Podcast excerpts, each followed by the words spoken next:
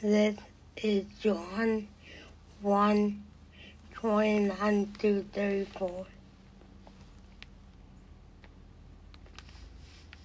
The next day, John saw Jesus coming towards him and said, Look, the Lamb of God who takes away the sin of the world.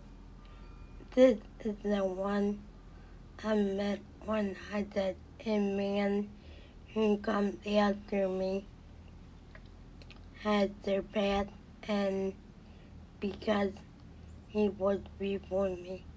I myself did not know him, but the reason I came baptizing water was that he might be revealed to Israel. Then John gave this testimony. I saw the Spirit come down from heaven as a dove and remain on him. I will not have known him except that the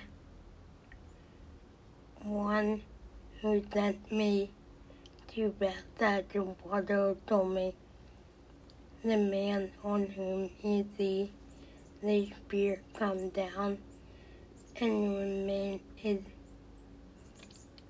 he who will baptize with the Holy Spirit. I have seen and I testify that this is the Son of God.